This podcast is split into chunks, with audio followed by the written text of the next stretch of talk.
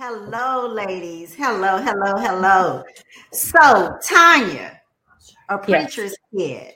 What does that exactly mean? I know what I think it means, but what does it mean being a preacher's kid? Okay, well, like the first ladies were saying, um, you know, sometimes in ministry, congregations would like to put you into a box. I would have to say that they also that extends to the pastor's kids, the PKs. Um, they place it's kind of like you're placed in this like microscope and people judge you for everything that you do, um, which makes it actually very difficult um, for some pastors' kids to navigate in the ministry um, because individuals expect them to be perfect, um, but that's not fair.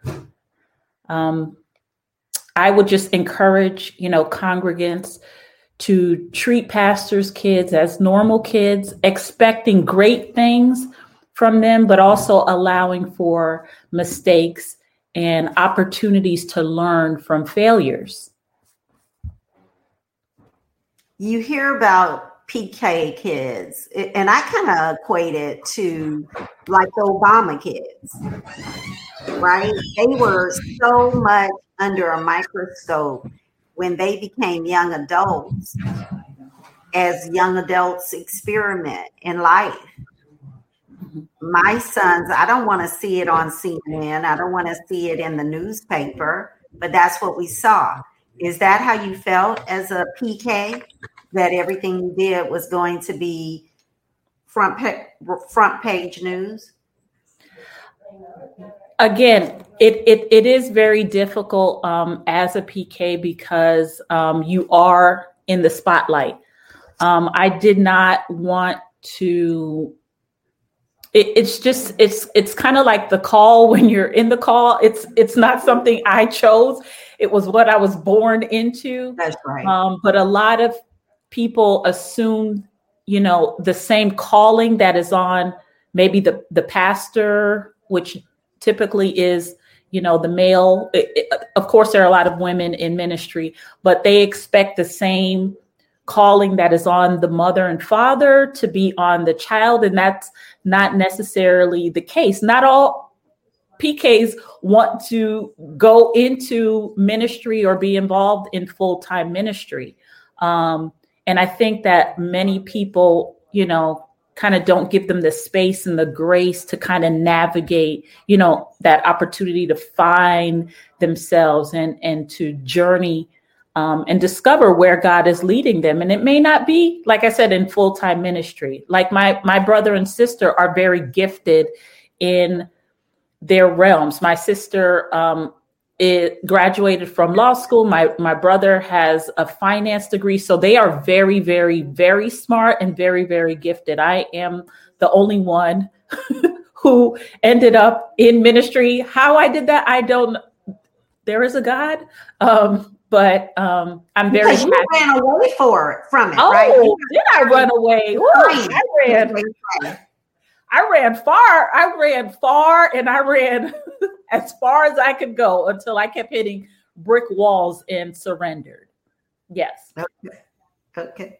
Gwen, my dear friend, Gwen, you know, some of what you were saying so resonated with me. I can recall being on the phone March 13th, 2020 in Austin you know, calling and saying, Mom, okay, now at school they're saying this, and they're saying, okay, we're going to have to go home. We're going to have to be out of the dorms by noon.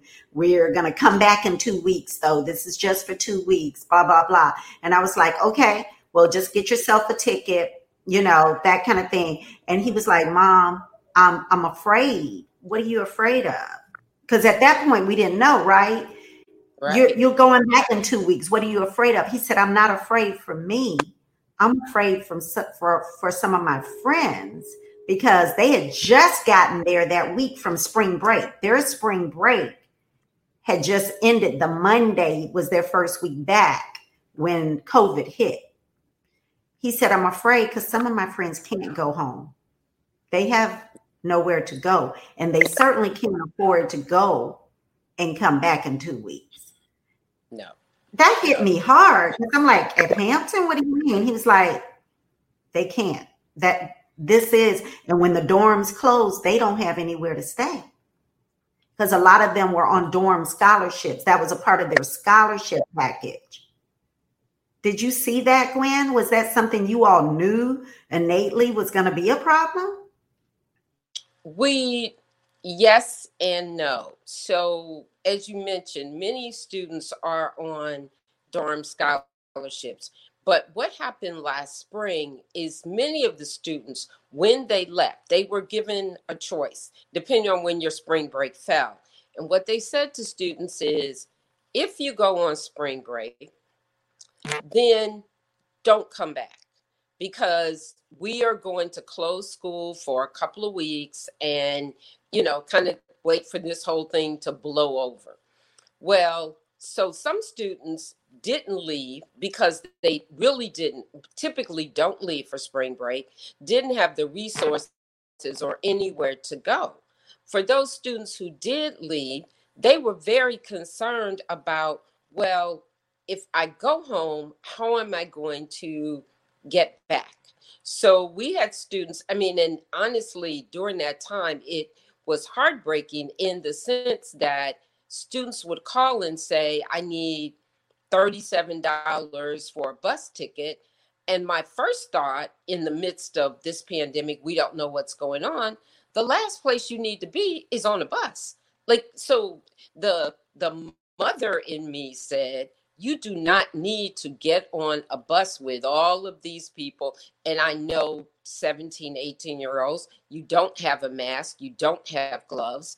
So, but at the same time, if that's your only way to get home, okay, let's make sure we can get you there. At the same time, you had students calling who were couch surfing, as they call it. And I know of situations where there were five students in a, an apartment that was made for two. Now, everything about COVID says this is a mistake. This is the worst case scenario because you've got five students who are teenagers or young adults and they're all living together but they haven't been covid tested we don't know anything so on the one hand we struggled with what do we do with these students who are who can't or won't go home especially like austin when school said come back in two weeks so like if I go home, I'm not coming back. I had students who said to me, if I go home, I won't be back. And not only will I not be back this semester, but I won't be back because I know that once I get home, the demands on from my family on me to get a job. Now, of course, we didn't know then that he wouldn't be able to get a job, but in his mind, he thought my family in, supports me being here, but they can't afford it. So if I go home, I'm going to have to borrow money and I'm going to have to find work. And I'm not coming back to school this year. And I, I don't know if I'm coming back next year. Well, the reality of it is they weren't able to find work. And so many of them went home and who were able to get home found themselves there caring for their parents, their family members who by this time have contracted COVID 19 because we know in our community those numbers were much higher than anywhere else because of the vulnerabilities of diabetes, high blood pressure, heart disease, all of those things which we already know are very prevalent in our community, but COVID 19 impacted that so much more greatly. So when we thought about what do we do the issue and really the answer is whatever we can afford to do. We couldn't tell students to stay in a place where they had no housing. We could not tell them not to go home to a place that may not support their studies. It was an individual choice on every student's behalf. But what we knew more than anything else, these students needed those resources. They needed $50, $100, something. Students I knew who moved in with four or five or six people living in an apartment, they all of a sudden needed food. And so while they were all there together sharing in the apartment, they were also trying to make sure that they could have broadband. Well, in this virtual world, I'm sure you've experienced when you have more than four or five people on technology in a small space, that there's no technology. And there's no library to go to. There is no Starbucks to go to. They, they can't do those things. And more importantly than all of that, they also didn't have a computer. Many of our schools loan students desktop computers. They literally got in their cars with the, you know, the old, the basic desktop computer because that was what was on campus. There were some laptops, but they ran out very quickly. So all of the things that happened in COVID 19 to all of us, we all experience a variety of difficulties, including technical difficulties, they were exasperated as a result of the students not having the resources and honestly not having the economic support.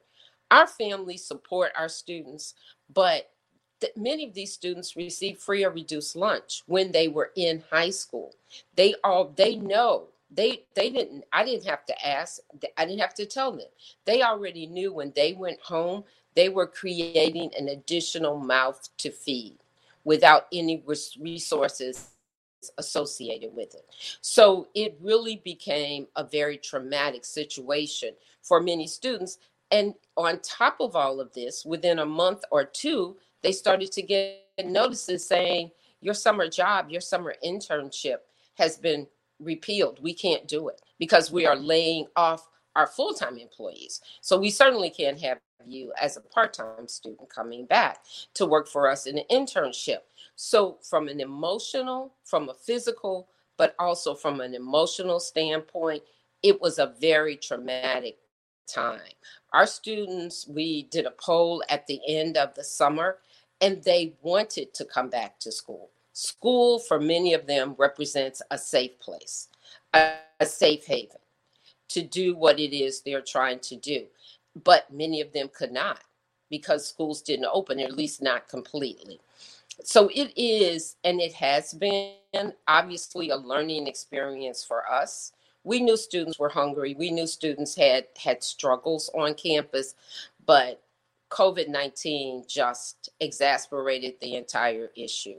And we still are working with our students because many of them still have not come back to campus because, for whatever reason, financial support, they could not. So they're at home trying to do it.